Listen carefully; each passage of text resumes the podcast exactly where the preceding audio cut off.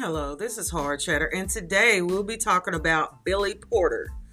Uh, he's an actor in Hollywood, and he's feeling the steam of the writer strike. Uh, Billy reports, I'm sorry, Billy Porter reveals he has to sell his home due to financial struggles and caused by Hollywood strike actor strike. Things are getting real out here, roomies, is what it says on the Shade Room.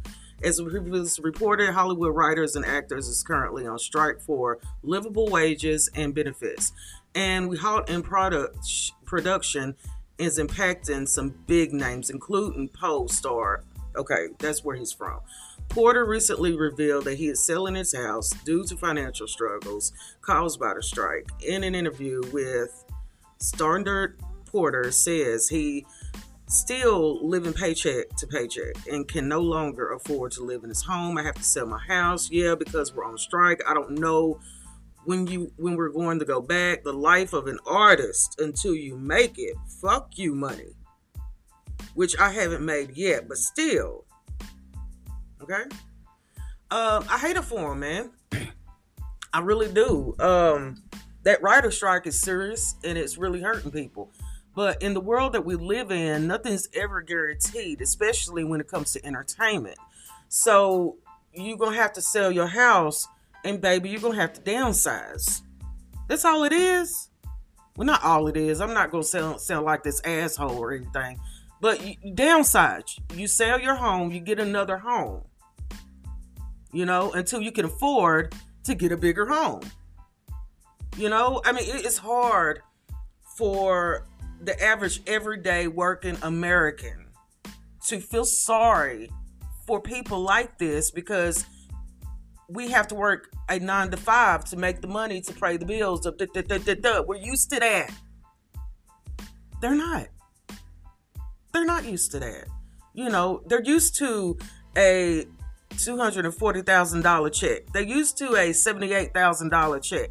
They're used to the big money. So when this happens, it's like, Oh, it's devastating. And it's hard to feel sorry. It's hard to feel sorry because I don't mean to make it personal, but I've had to start over again in my life. I'm 44 years old, okay?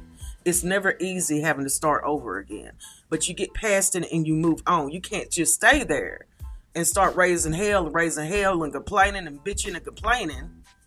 You have to do something to be interactive and move on. Now, I'm pretty sure that this writer strike is not going to last forever, okay? But what it's going to show is the strong from the non strong, okay? The winners from the losers.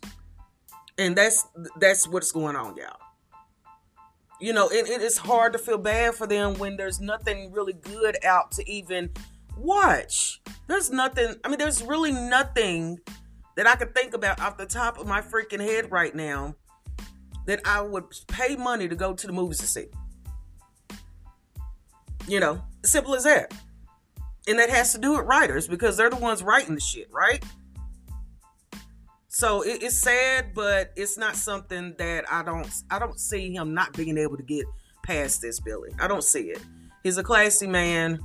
He's a great a great actor actually. I love to see him act. But I mean, it, like I said, it's hard to be sitting from my seat and feel bad and empathize with you.